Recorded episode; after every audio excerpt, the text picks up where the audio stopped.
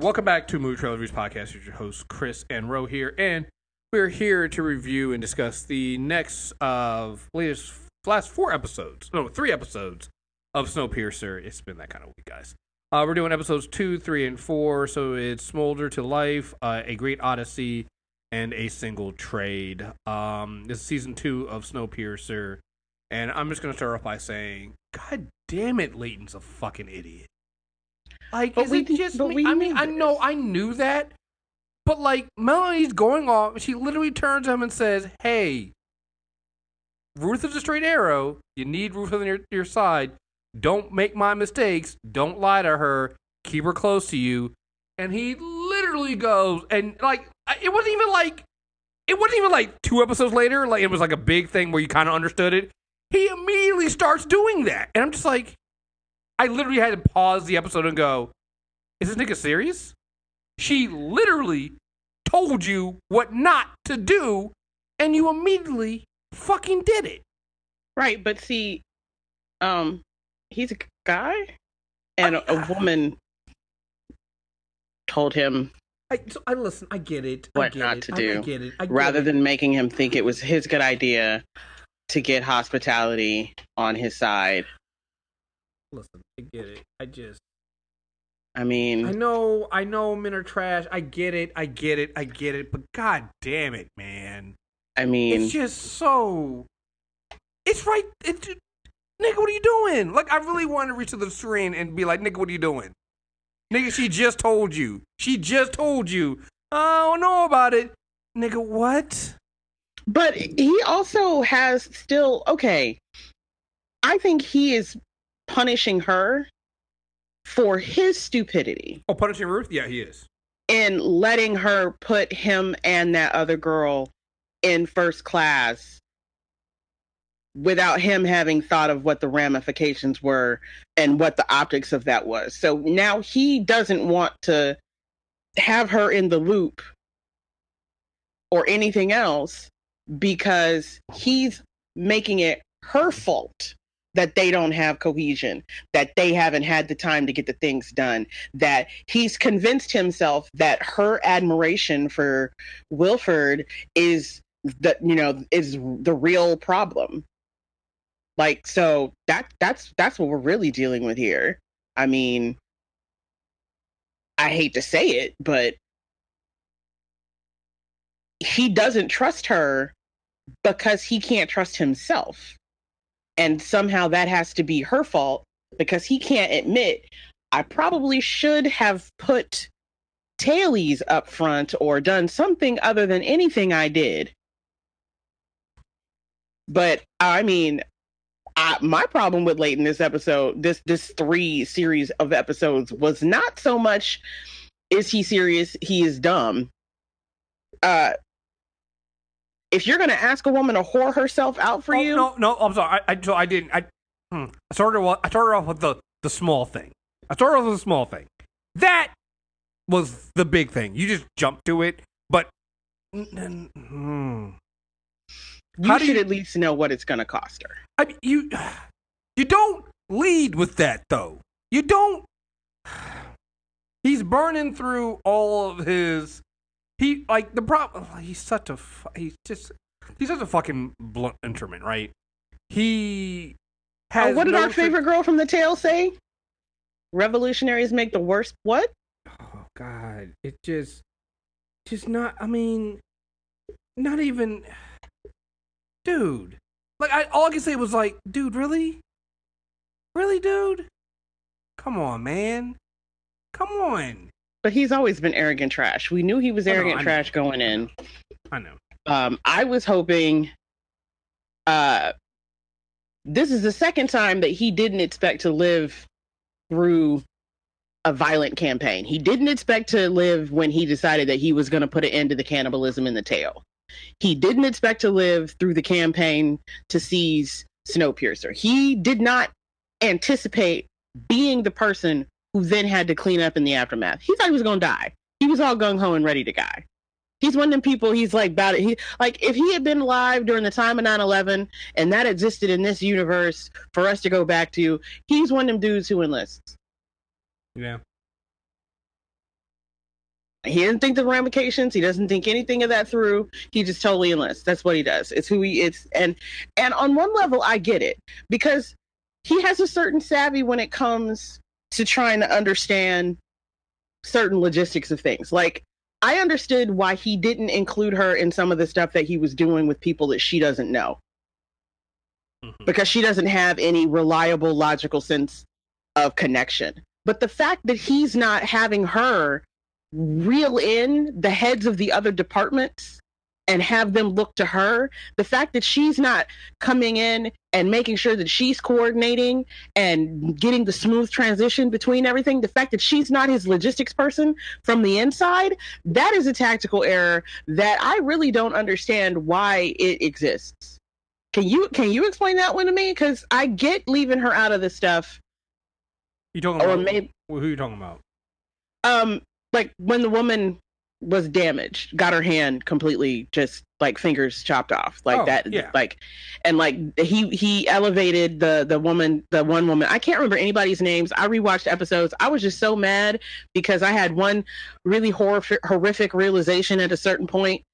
With the male hospitality person that I'll get to, because I have a question about it that took me right back to the movie, that it kind of threw everybody's names out of my head. But he made pains to make sure that the woman who had been involved in the investigations with him, who had lost so much up to and including her partner and her second-class billet, had a place and a job, and because she had a recognizable face.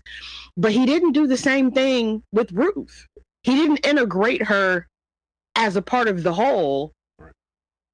So in the places where he doesn't need her input and he needs to leave her out of, it's not a matter of him not telling her anything while he figures out what to do next. It's because she's busy doing this other thing that he's empowered her to handle. And so I'm really confused as to why he let his grimy ass maybe baby mama, because I still have questions about who baby in that womb. Because it's not like Leighton was the only person she was smashing. Yeah. It's just, well, I mean, Zara's trash anyway, because she was over trying to kill Josie when she realized Josie was like, I'm like, this does not make you, no, you're not good here. You're not the hero here. You know, she's a terrible person. Oh, very, yeah. Completely terrible. But like, yeah, it's just all bad. Like Leighton has no, it's just like he burns through any strategic advantage he has by showing his hand too early, even though like everything's going his way. But I'm like Melanie told him before he left, just like, hey, I gotta go do this thing. You realize you're not dealing with just, you can't just pull this off on Wilford, and he's manipulative, right? You just, yeah, like, homie, are you sure you ready for this? She was real clear. Are you sure you're ready for this? Mm-hmm. The answer was no. Yeah. It's just, He still thinks like somebody who the only thing that they needed to accomplish was to get on the train. He's so short-sighted in that sense. And I don't think it's because men are trash. I think it's because he's a cop. Well, that too. No, I agree with that. I definitely agree with that. It just, yeah. I agree that it's partly because he's a cop, and also it wasn't something he really had to do. Like, well, it's also, like we said before, it's different when you're fighting all the time. It's different to actually manage, right? This is where I think he started seeing that, hey, you know what? Maybe Melanie had some points. You know, she made some. You know, Melanie's not all, you know, all right herself, but like, there's a reason why certain things happen the way they were. Right. You know, I mean, she made measured decisions. They may have been messed up. Mm-hmm. As all get out. But if Melanie had to do something, she had already done the mental gymnastics to determine if there was any other way for her to do something before she did something that might be effed up. Like, you know, he comes up with his grand plan and he doesn't look left or right. even if he gets somebody else's input, it may be as to how he executes his plan, but not to whether or not his plan is the best way to go. And I think that's the other part of the flaw. But, like, again, he's a cop. There's a large part of the process that was never his job. He wasn't the one who had to make the laws. He only had to know enough about the pieces to investigate something once somebody had told him this thing that was done was wrong. So he was coming in to somebody telling him this is wrong and now we need you to do this. And then once he's done his part, he's handing it off to somebody else for them to, you know, check his work, review the process, come back to him with any other questions, and then send him away on another little mission to go, you know, fact find and gather and be intuitive about, and then to come back and then he hands it off to somebody again. So he might be capable of spotting the problems and seeing that, you know, here's the mission and why we stick to it. But the mission isn't just the science, and the mission isn't just protect the prank train from Wilford. The mission is to empower the people on Snowpiercer so they want to be protected from Wilford. Right. And he hasn't done, and the only person who can do that is Ruth. Mm-hmm. Yeah. He hasn't understood, like, it.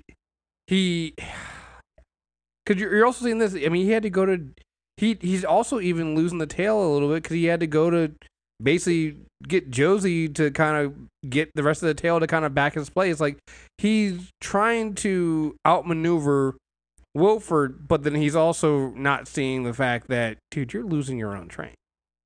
You know, it's like, you're losing pieces of your own train already, and you're not seeing it. Like, right. It's you're trying to do the 4D chess, and you motherfucker, you losing at checkers right now. Like, man, he's not. Look, he can't play hangman. Right. It's like, what are you? This is the worst game of Connect 4 I've ever seen. Right. Like, what are you doing right now? No, that doesn't. No, you can't do that. Right, and so that's the thing that's been interesting to me. I mean, and again, not to say that there aren't some things that are smart from him, like when poor Kevin, poor little Kevin. But realizing that Wilford's train is as much as the front of Wilford, what Wilford is putting on, his train is running like what. Worse than if you in a way than what Snowpiercer was, right? And that they're hungry. Yeah. His entire train is the tail. Mm-hmm. Right. Entire is basically all tail, one engine. You know? Yeah. And he's built them into a cult of personality to where the value of their sacrifice only goes as far and lasts as long as he can convince him he's worth sacrificing for. So it's not even just the mission. Right. That's the scary part about Big Alice. Right. Like, I mean, when I realized that this dude is just usually high and that his control mechanisms, the things that kept him in line and made him useful in the world before, all lived in the night car, and he hasn't had access to him for what, 6-7 years now? Right. Yeah. And that he lost the, like, he's one of those people who, I guess, you know, it's like a perverse Professor X in the sense that he can sense the abilities and skills and potential of other people. Mm-hmm. And he calls them to him, right? And then he does everything he can to try to bring out the best in them. But he crazy. Yes. Yes. Like big crazy. Right. You know, it's Yeah. Like in well it goes back to what I think it was what Melanie said and even what Audrey was saying. It's like he's about control. Mm-hmm. Everything about him is control. And when you have people like that, and it also then puts in different light about what he created on these trains. His train wasn't to save the world, but literally to basically have his own be the king of his own kingdom that he could literally control. You know, he wanted to burn out instead of fade away. Right. And it's frightening when I can find a way to work Highlander into your problems. I know. And so that's the thing that's really scary, you know, about Wilford and what he's built there. And again, it's even scarier when you realize who's left in charge. The other side. Oh my god! Like it's even worse. It's like you're like, oh wait, you left. Yeah. Oh my god. Well, but it goes back to we see what Wilford did, right? Like even Wilford was like, his whole thing was, you know what? It's a great idea. You know what? You know the world. Maybe the stuff we shot up into the clouds. Maybe that isn't. Maybe that is coming down, and maybe that will give us an inhabitable world. But he immediately sees a way for one, if that's true. Well, the biggest threat to him is Melanie. All right, you go check out. You're the one that's got to go because that gets her off of Snowpiercer. So that's one thing that gets him closer to controlling it. And then if she somehow is successful, well, now he's in control of Big Alice and Snowpiercer, and she's nowhere there. They don't have to pick her up, and he can start his community without his new world without her. Right? It's like Leighton ain't thinking that far ahead, right? But Wilford clearly is. Well, I don't think Leighton actually believes that she's going to find anything. He doesn't really understand the science. And this is the other thing that I have about people who have a limited purpose in the revolution once the revolution has reached the peaceful stage. If you are the strength and the might and you don't really hold on and have any of like the actual, you know, the ability to navigate peace, you need to at least still be capable of macro strategy. And if you're not, you need to at least be savvy enough to know when to keep your mouth shut so the people around you don't know that you're the dumbest person in the room. Right. So if you're going to stand in the room full of people who were smart enough to come up with the idea of Snowpiercer, build Snowpiercer, steal Snowpiercer, and navigate Snowpiercer, and you don't understand the words coming out of their mouth, be quiet. Well, yeah. I think my most favorite line from all these episodes, Chris, had to be when Wilford was like, Mr. Leighton, what are you doing among the engineers? I was like, what is he doing there? I was like, wait, I'm not supposed to root for you? Ugh. Right. Yeah. And I mean, every single time that he shows that he has some kinds of sensibilities and he has certain levels of savvy, he turns right back around and he undoes all of the goodness of that by reminding you he's not that smart. Mm-hmm. The fact that a woman who has such severe frostbite that she is just an open, breathing version of the man from Hellraiser 2, when he's reconstituting himself, has to tell him, you still need me or you'll lose them. Chris, we're going to die. Yeah. Because she's going to die. Because he gave her to Wilford. Well, yeah, I mean, it's just like... He's not... It's the short-sightedness of it all, right? And I think that's the thing that's getting me. And I understand it. I mean, dude is... You kind of forget, like, how quickly all this stuff is moving, right? Dude is only, what, like, maybe a week away from... Yeah. When it all went down, a week away from the war. And when you're getting that, when you see old girl who's now the trained detective. Oh, what's her name? I feel terrible about the fact I can't remember anybody's name tonight. I always forget her name. I just need them to let her have a new girlfriend. Isn't it Bess? Yeah, Bess. When she looks, she got a new one. So this is a quickie. I mean, I think she upgraded too. So there's that. Yeah. Yeah, I mean, she got an upgrade. Is there anything I can get you? Right. So many things, but I'll take a drink. Right. Yes. Right, but Bess, I mean, you see that when Bess is dealing with the serial killer who's masquerading as the The priest. I'm sorry. Maybe it's not him, but I just don't. I have a thing. I'm sorry. I think it's him. Okay, cool. I just want to make sure. I felt kind of bad, but I was just like, okay. It is him. I don't trust that man. I don't trust his tea. Cool. I don't like his wall. It feels like psychological warfare. So he can find victims. Yeah. Sorry. Mm-mm. I'm sorry. It's him. Soon he started talking to the sophomore. No, I'll just have tea. And I'm like, oh, no, it's him. Sara Keeler, right there. I was like, okay, you Ted Bundy, BTK right. mix. He's taking fingers. But, like, you see that when she's in that room, and I think it's in the episode 4, when she's looking at the wall, and she kind of has this freak out because she remembers the people that they had to let die in that car. Yeah. And it's like, you're like, oh, damn, you know what? That wasn't that long ago. Right? It was days ago. It was right. Mean, it's days ago, and so it's like when you start looking at this stuff, like I feel a little bit of sympathy for like Leighton and the fact that all of the stuff is moving so fast and he hasn't had time to breathe. But at the same time, it's like he also hasn't realized that, dude. Because of that, you need to put a team around you that you trust. And that's why I don't have any sympathy for Leighton. Right. Because it took all of them coming together to actually make this happen and then make it stop and to come to some kind of negotiated peace between them.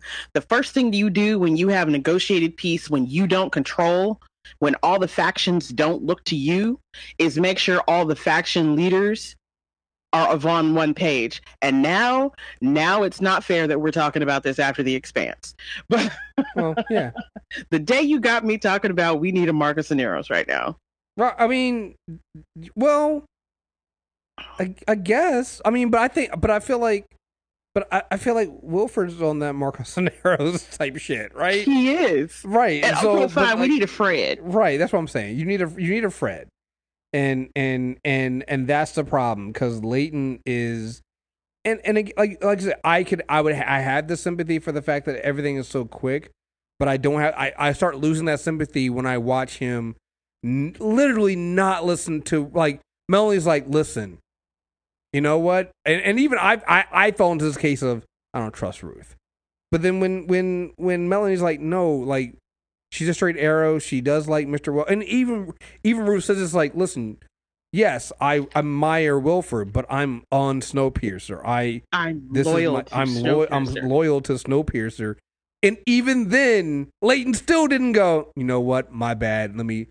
She wasn't saying that to Leighton. And that's when I was like, the problem he has is the wrong voice he's put in his ear over a baby. He's not, I don't care. That baby.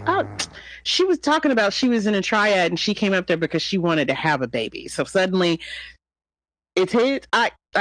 But she's a whole ass liar and she's nasty and she's manipulative. She's not capable of fidelity or loyalty, which is proven by the fact she left them in the tail the way she did. She didn't go up there to be a spy. She basically threw up to and walked out. That's who Ruth said that to. And then the next thing you know, she's working in hospitality. Right. She didn't take her words to Leighton and say, hey, you need to talk to Ruth. Mm-hmm. Melanie wasn't wrong. You need to cultivate Ruth. She didn't go in there. She decided she would cultivate Ruth and sell it to him. It's like you need someone to watch her, thereby reinforcing his belief in his head that she's still not on side and can't be trusted. Right. So his nose is open so wide he can't see past it. Yeah. And he ain't even getting any anymore, is he? He's doing him? Oh, no. He even says it's like, when he says to her something about, he's like, you know, you're good at this, even though you don't have, something along the line that makes you say that he's not even getting any anymore. And I'm like, I mean, not saying that should be like the bar, but still I'm like, dude. I'm sorry. If you are making decisions that could end with you being thrown off a train, and the nexus at the core of those decisions around which they are revolving has to do with another person who you have a romantic or intimate relationship with, then that relationship needs to be as tightly romantic and intimate as possible. Mm-hmm. That person needs to be your partner. If you are, in fact, prioritizing them over everyone else, the political ramifications of the dumb decisions you make, which could all equal the end of your life and your ability to protect all of the people who are looking to you to keep them safe. Yes, I expect you to still be smashing. It's a minimum bar. It's a minimum requirement, Chris. Minimum requirement. I'm sorry. Especially if you're going to go to another person and say, I need you to get back in this man's bed. And so then we get to the whole thing with Audrey. And I was just like, really, dude? Really? Like, not even on some... I mean, he didn't even, like, ease his way into it, right? It wasn't even like, we want to... He made her say it. Right!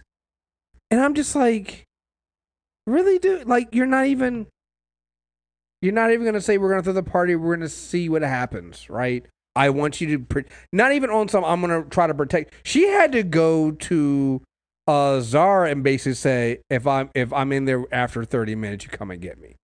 It wasn't even like Leighton himself gave that option of, because he didn't call a strategy session between all of the faction heads and all of the people who were supposed to be representatives of the new government. Because that's what you do before you have a damn enemy come on board who's, I don't know, charismatic and has loyal followers amongst your people. That's what you would do, right? Right? Mm. Right? You would have a meeting, you would strategize, you would make sure everybody has each other's backs. Right? No? Well, you would think he would have that just even without the Wilford thing, right? Because you clearly have some issues with your different factions.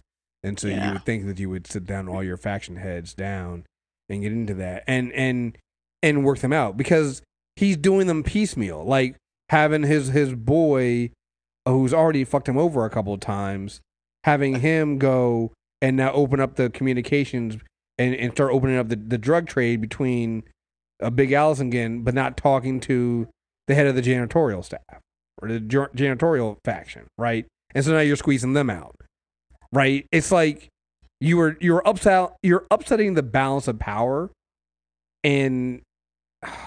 Not replacing it with anything sustainable or safe. I can just see. I know it sounds like we're complaining or anything like that, but I actually enjoy how messy it is. Yeah. No, I thought it was too neat towards the end. I mean, and it's too neat how they open, and I was concerned about whether or not it would hold my interest. Now, I won't lie. I looked on IMDb, and I see that there are other people who are whose interest in it is falling off, and I think it's exactly the stuff that we are enjoying complaining about. Yeah. This is a closed ecosystem. Of course, you're supposed to be complaining right now. Mm-hmm. LJ, a whole ass cannibal serial killer, is fluttering around like she's still a footloose and fancy free first class passenger with a ticket to go wherever she wants to, and nobody watched that she went and was being friends with Alex. Well, so that's the other thing too. That's the one criticism I have of Bess. I'm like, Bess, come on! Somebody took some fingers, and you didn't go to the resident. Yeah. Finger chopper. I went to the girl who liked to eat people. You didn't at least ask a question. I mean, like, hey, make a joke about it. Didn't say nothing. You're just going to let her walk around with your other piece of shit former brakeman and you're not going to mention that. And then right. when LJ and the other psycho child meet up together, nobody goes, huh? I'm not okay with this. I'm going to need y'all to separate. Right. No one does that. Nobody decided that was a problem. Nobody going to say that. Like, well, again, going with the idea of there's no strategy, and that there's a hint of the strategy. So when we're mostly on episode 4 because we it's the latest one we saw. But like when they made a first good push when they were trying to see who the names were that Wilford picked. First of all, you already know that he had already picked the names in there. That's how Alex knew that her girl was going to be going, right? But he also knew that they were going to try to check to see who these people were. So right. and Leighton did that. I'm like, all right, good. The problem was there was no follow up to then, okay, we don't know these names, let's find out, right? They were able, they got it by dumb luck that, hey, I'm the last Aussie. Oh, wait, I'm an Aussie. Like, so they got it by dumb luck type of shit. But it, and Allie runs off with Alex, and I'm just like, but again, he didn't talk to Ruth, so he doesn't know what Melanie's last comment was. And have, I mean, in second episode, Allie is just kind of standing there, and Leighton has never once paid attention to how often Wilford cuts his eyes to a teenage girl. Yeah. Yeah. He's so, well, it's not only that, but I'm like, bruh, you don't understand how many people want to slit your own fucking throat right now, too. Man, so. Do you understand that I, for a hot minute, was like, I hope she gets close enough, at a minimum, to just at least prick his damn neck so he will stop being so stupid. He disregards women of all ages so easily and so thoroughly that it's frightening. Like, he didn't even fully listen to Bess. Bess has been saying from jump, look, something bigger is going on. We need to figure out what it is. And by the way, Wilford doesn't have to do anything except show the fuck up. His people are already here. Yep. Melanie was successful because she held everyone in sway to Wilford. She doesn't have, he's already here and he's not listening. Yeah. And I don't care. And I don't, it's not because she's like, he's from the tail and she's not one of his people. It's because she's a woman. And I don't know if they did that on purpose, but like, I'm starting to take it personal. And I was like, I didn't like Andre Layton last season. I don't even know. It was pretty clear that I didn't like Layton, right? Right. It was clear. I don't think he's likable. I mean, not to mention the fact that the first time we see Miles is 4 episodes in. I thought that nigga died. I was I was the entire time going like, did Miles die? Right. I was like, did Miles die? Did I miss that last? I was like, you done put this hoe up in this big ass room. You didn't go get your boy who thinks of you as his father? Where's your son? Right. I was like, well, okay, whatever. Why aren't all the children living in that room? Again, it's just not thinking. If you're going to co-op space and say it's somewhere that you work, why didn't you bring every child from the tail and rotate them in and out? Why aren't they all up front? I mean, and that goes back to episode, like, we just jumped in. I know it was my fault. I did jump to 4 with my comment. But, like, with episode 2, with the beginning of the first bad decisions, and Ruth was testing him, and he failed. Mm-hmm.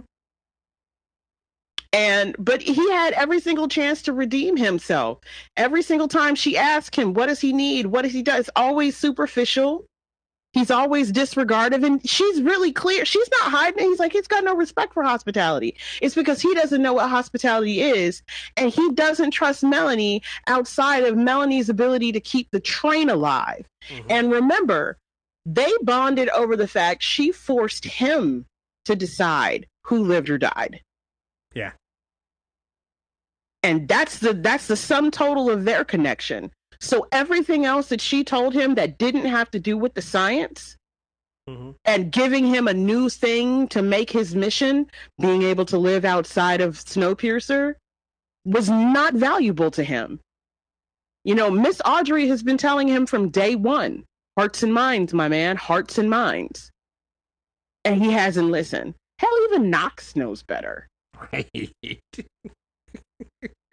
Right. It's just I can get it why some people are just like, I can't do it. I can't do it. I enjoy it because of the mess. And I'm dying to see what happens with the character named Lights. The black woman on Big Alice named the one that lost her fingers. Played by Miranda Edwards. Yeah, the one that lost her fingers that again, it's like, and then you see it when you see them attack the other group, and it's like, well, you're not doing anything about it, and it's just like, she should have. Beth, the only mistake Bess made was not making sure that the people in the tail knew what she was doing. She should have been loud and obvious. Mm-hmm. And she should have made other people who were a part of the investigative crew come with her. Or she should have gotten someone from the tail. Oh, wait. Leighton should have assigned her someone from the tail. Yeah. Well, that's so they knew that they were taking it seriously. Well, that's the problem, right? The problem is Leighton has given Bess this job, but then unlike what he's not learning that he hasn't learned again. It's coming down to them because they're all women, but he hasn't learned the lessons that Melanie has tried to tell him, right? And that hey, you give your successor your lessons learned and things that you did wrong, right? Well, the lesson learned that Leighton should have given to Bess was like, hey, my problem was I had to do it all alone, and I had to, right? I was brought up to not to kind of run an investigation, but not really run an investigation. And that's what it is. You really are going to, you shouldn't be, the trains are over 1,000 cars long. You shouldn't be, you have just one trained detective. You need a crew. Bring some of your brakemen and bring some of the tailors and bring in a multi, He should have asked each of the faction heads to donate to identify a person who they thought would be good for this type of thing. Right. That should have been the first thing that they did. And I believe Miss Audrey mentioned that when she said, we still should hold our elections. Golly. Yeah. Mm-hmm. Or if you don't think that you are the right person to be making that call, golly, I don't know. You got a whole person who should have always been the head of hospitality, who maybe could help you identify some people and bring them under her auspice. And you've got people from the tail, not the dumbass who you persist in trying to save and turn into a good man. But there are like 3 or 4 women who were back there who were all badasses, who the people, who really rallied around. He should have identified at least a few men and women who grew up in the tail and brought them into the crew. It should be 2 by 2 by 2 mm-hmm. for a crew of 10 under Bess, answering to Ruth or answering to the full committee, coordinating through Ruth. If you can trust Ruth to move the mail back and forth between Big Alice and Snowpiercer, there's absolutely no reason for you to isolate her in any other way and make looking through that door to where Mr. Wilford is that much more attractive, because Wilford needs a new head of hospitality. Right.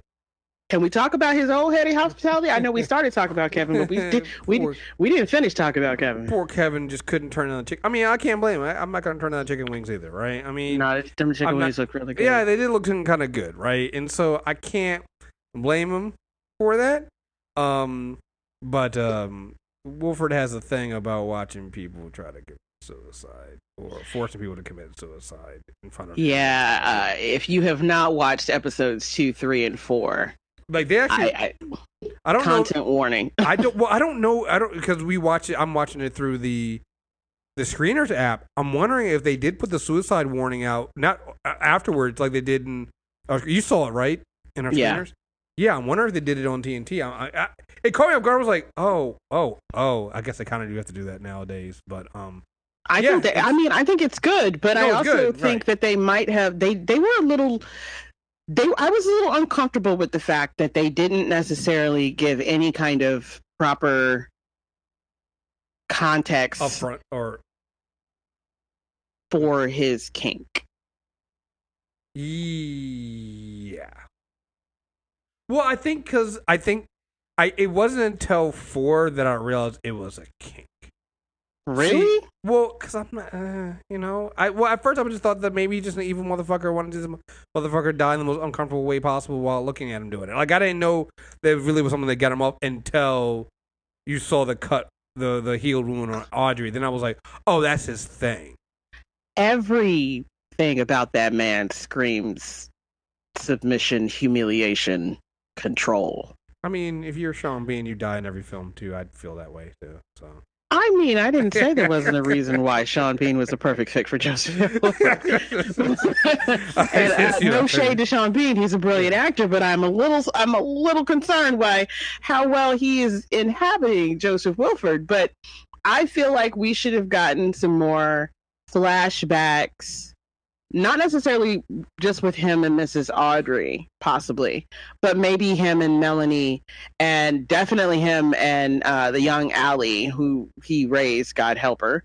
But also just in general for his life, maybe the other people who have been involved with him. Because just having somebody say things like, you know, for him, it is really, it's about the control. It's, you know, and like once the light shines on you. And I don't think it's enough to just kind of try to give a context about the way he plays with people's minds and that what he gets off on is really dangerously kind of. Of, you know, a very toxic kind of building of a codependent relationship where they get off on feeding his need. Because when you got to the part where it was with Miss Audrey, they kind of blended in a little bit of domination, humiliation play with what they had them do in that room, and then they just kind of slid in the stuff about the rest. And I didn't think that's a little. Well, so I'm wondering what I'm wondering, because I realize that in our Screen Rant we're only getting 8 episodes, but they do is a full 10 episode season. What I'm wondering if we won't get that later, because I can see if they're building up the mythos of Wilford, but I do feel that at some point we will need a flashback. Right? Yeah. We'll need a flashback to see. I'm just not comfortable with how they introduce the storyline with Miss Audrey without it. And that is fair. I'm that very reckless. I feel like it was too soon. And I think just because you went from 0 to 100 all of a sudden. Because here's the thing, I didn't even know. Did we know beforehand that him and Audrey were a thing before? Yes. Okay, I just kind of missed that before. Well, she mentioned it in how she convinced him to let her have the night car. Okay, gotcha. Altogether, and then how she was able to change her purpose on Snowpiercer after he was gone with Melanie. Got you. Okay. Because, I think we needed at least get some reminders of that. Oh no, we needed a reminder of that. We needed a far more deeper understanding of what she... It's not enough that she looked Leighton Andre in the face and said, you need to understand, I was his exclusively. That's not enough for then what they later subsequently show. And the reason why it really bothers me is because not everything about his kink is toxic or violent or a measure of, a control abusiveness, but the way they presented it, up to and including looking like she's about to step on him, and I was like, really? You're just gonna blend all this shit together? Huh? Mm-hmm. Okay. So they drew heavy on a lot of stuff that comes out of BDSM relationships, and they blended it in with a whole lot of violent perversity and abusiveness. You know what I mean? Right. And I'm never okay when TV shows do that, even when they make it look like the woman is the one who is ultimately in the power position, because that's never how it turns out in the end. Right. So I thought it was great that the intro of the episode was actually Miss Audrey's voice. I thought all of the stuff that they're starting to set up to show, the cost of what it is that she's possibly willing to do. And I didn't watch episode 5 yet, but I did peek at the description, so it's not like they're gonna, one and done, she's out for the season. She is in, I think, all 19. Mm-hmm. So she's in the full season, I think, or close to. But this is a bad introduction if what you want to do is talk about this type of power play dynamic and throw sex and throw violence into it. And I think that it was... I don't think they needed to do it at this point, because there's so many other things going on with Wilford and showing his control and showing these other things. And I think Kevin was enough.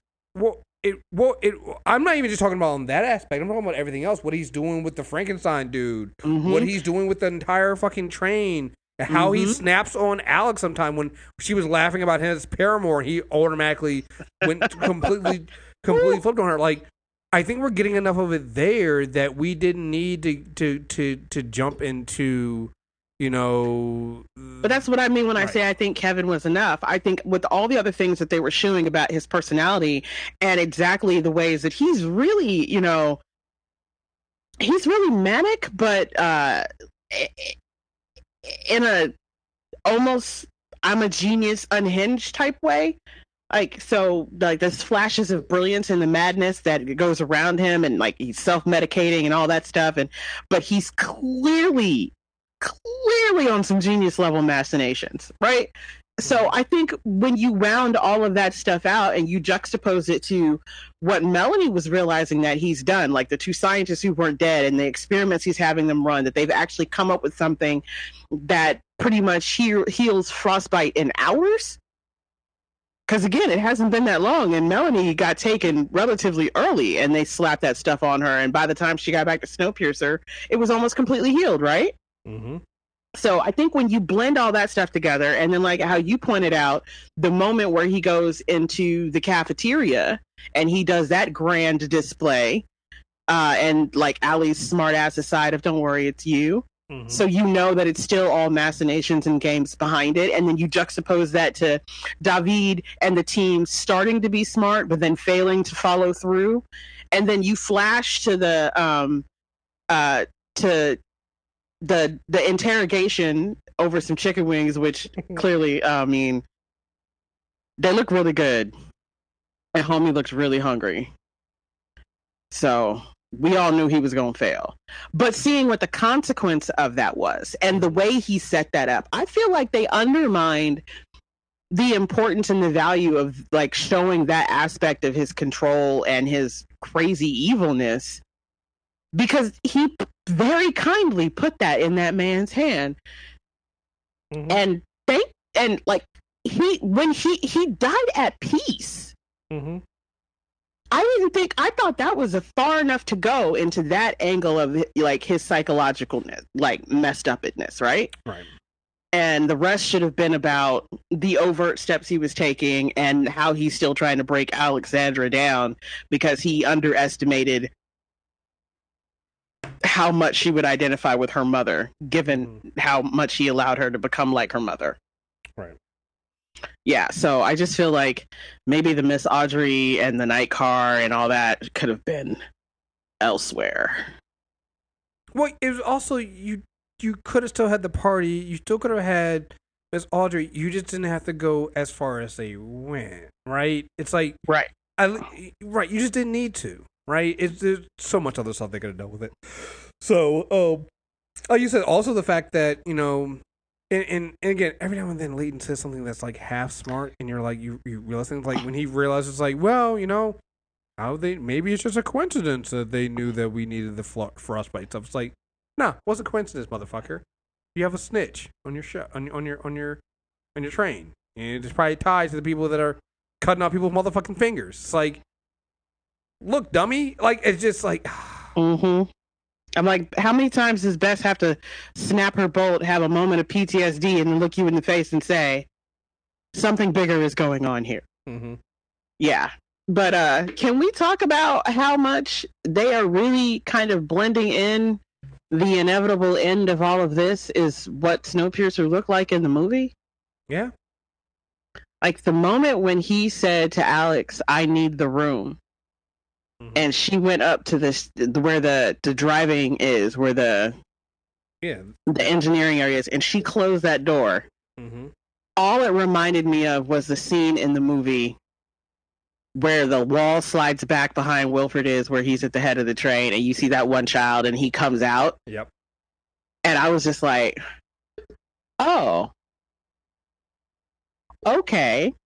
And then the part where they have Ruth sitting at that one area and she made this grand announcement about, congratulations, we now have the ability to communicate. And I was like, man, that's a couple steps closer to Tilda. Yeah. I mean, but there's a couple things. I mean, it also, again, depending on what they're trying to do, right? If they're trying to go a whole other direction, or if they're trying to get to the train that we saw in the movie. Either works, right? I can go either way at this point. I can go with the way of it's his own story and then it'll have its own complete end, Or the way that they do connect is this idea of, well, what if Melanie is right, and when this happened, the train just falls into chaos, and they just never find out, right? Right. And so that explains why you got a polar bear at the fucking end of the movie. Look, I don't care what anyone says. That polar bear ate them children. I know it definitely did. I mean, come on. Them kids was dinner. Even, I mean, especially if the world is just now coming back to itself and the animals got here before the humans did. That bear saw, ooh, tasty treats. What did the polar bear and Chris Evans have? What thing do they share in that movie? They both knew what baby tastes like. All right, so just check it. Tastes like chicken. Right. But I mean, I'm not necessarily under the impression that they're heading towards the derailment that led to what the train became later. I just think it's really interesting the way they're kind of working in the hints of like the starkness of what could be their future, you know, the trading for parts. The fact that the person who is the engineer and is driving is good, but is not as good as Melanie. You know, Melanie can feel the train and know when they have a bad alignment somewhere, right? But a hand on a window. The other aspects of the way things worked about the breaking up of the factions, the not necessarily being able to trust people, like all of the breaker men with their tattoos and people giving them, like, who is just letting them sit this out? That's the part I don't understand. And like all those little tiny pieces that can indicate to you that even if they decide to go somewhere new, that, I mean, you know, if we making it to the mountaintop, I'm pretty sure at least half these people is going to be like, homie, when he was saying, I may not get there with you. I mean, we all know what happened to homie who took him into the desert. Well, I'm also wondering what Wilford is doing with his Frankenstein buddy over there, because at first I thought he was preparing him to go after Melanie and keep her from getting to the fucking top of the thing. But then I saw him at the end of episode 4. I was like, oh, he's still there. So what the fuck is he building? Well, he told him to do we still have a month? Yeah. I think he's planning on stopping Melanie if she wasn't dead. But 2, I think he also was planning on having homie go up there and make sure that data never gives him any kind of location. True. I think plus I also think that he would just like to have somebody who could go outside and explore for him. He's a weirdo. I think it's also he's testing on this person because remember they always said that the train was never going to fully survive forever. Yeah. So this could also be the beginning of the preparation of people who have been modified in order to work certain functions on the train as parts break down and there are no more replacements. Right. Well, this also explains the other thing, too. So Big Alice doesn't have the food, but it does have all the parts. But this also explains how, again, moving towards what we saw in the movie, how Snowpiercer ran out of parts because, well, somehow something's going to happen to Big Alice, right? So right, yeah.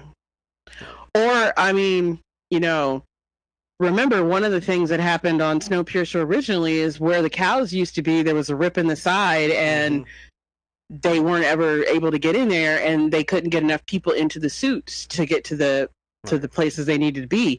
If you don't need to put on a suit to go into the 96 below. Right? Yeah. So he didn't have some of the human equipment. He had the equipment for the train. Right. So if he didn't have enough suits or he didn't have other things, and I don't know. But he had the whole ass room full of people's shit. So there's that too. I got questions. Yeah. What's he up to? Yeah. Yeah. It just, I don't trust this motherfucker, and you shouldn't trust this motherfucker. No one should trust him. Right. Right. And again, it's one of those things where I think Leighton definitely doesn't have the skill set to play this game. No. I actually think that the second season of Snowpiercer is more of a 3-episode-at-a-time watch or 4-episode-at-a-time watch than it is necessarily episodically. I don't know how I feel about how they're pacing it out. No, I think that's why I probably have a less of a problem with it. I think it's probably better paced three chunks at a time. I don't know how it would feel if I watched them one at every episode. I watched all three between yesterday and today. So I think that I'm gonna keep watching them in chunks. I don't know if I can do them month by month like that. Yeah, no, I think, I mean, the last season, I thought they had good cliffhangers. They had good, strange little moments. You know what I mean? Mm-hmm. And the nose really played. But this season, with the dynamic change and the removal of Melanie as a dominant part of the cat and mouse, and the sheer inequality between Andre and Joseph, mm-hmm. And the unfortunate backseating of a significant number of the stronger female voices that could actually keep things moving at a faster pace. Yeah. I don't know if I'm as compelled by the cliffhangers they're giving. No, they're not. I think it's definitely, again, not bad, but it's definitely a different pacing, and you have to adjust to it. Mm-hmm. Yeah, I mean, but I am enjoying it. I like the hat tips. I think they're more subtle this year. I like a lot of the political chaos because it's deeply ironic that this was shot before. And yet, it feels so relevant now. Mm-hmm. And I do like the watching people make terrible, terrible, terrible messy life decisions. Although I am glad Bess finally got laid, because if anybody is entitled to some stress relief, it's Bess Hill. Good God. Let the woman have some fun. Let her have somewhere to sleep. Could she get a room? Can she have a bedroom? Yeah. She needs. Right, that's another thing too. I was like, wait, how does again, it's other thing too, it's like not taking care of your people. Mm-mm. Like, I get it, you don't want to, and I can't even say I get it, you don't even want to have preferential treatment, but you got Zari laid up in first class right now. So, nah, you got to take care of your people. He hasn't taken care of anyone, and I think that's the problem. Mm-hmm. And he expects everybody to sit around and wait and give him time to play this new game when he never finished the game he had before. And he's not capable of running multiple chess games. Like I said, he could barely play Connect 4. Mm-hmm. If this was Rock'em Sock'em, he got knocked out in the first one. Yeah. Yeah. But I'm still in. I need to see Daveed Diggs in something else, because this is making me want to punch him when I see him. And I really enjoy him as an actor. And he's managed to blend a myriad of things together to make this Andre Layton character. And the character plays and the character works. It's just, he's annoying. Mm-hmm. Yeah.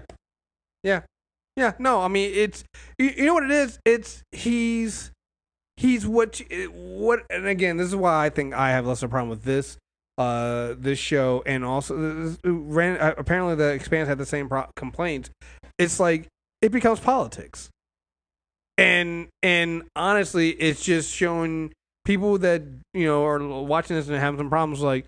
I'm like, this is how politics works, though. This is why that's you don't. That's because politics are life. You can't. Yeah, you can't get away. Like, this is how this stuff works. It's not just that simple. It doesn't just work like that easily. Yeah, but that's why I like this, because it is a very stark reminder that mm-hmm. it's not political. It's not politics. It's just reality. Mm-hmm. And the more you keep trying to act like you can take this thing you want, and you don't have to figure out how you implement that. If you want to just skip to the Veruca Salt portion, fine, you can kill everybody who's in your way, but then if you kill the wrong person, who's going to feed you if you don't know how to cook?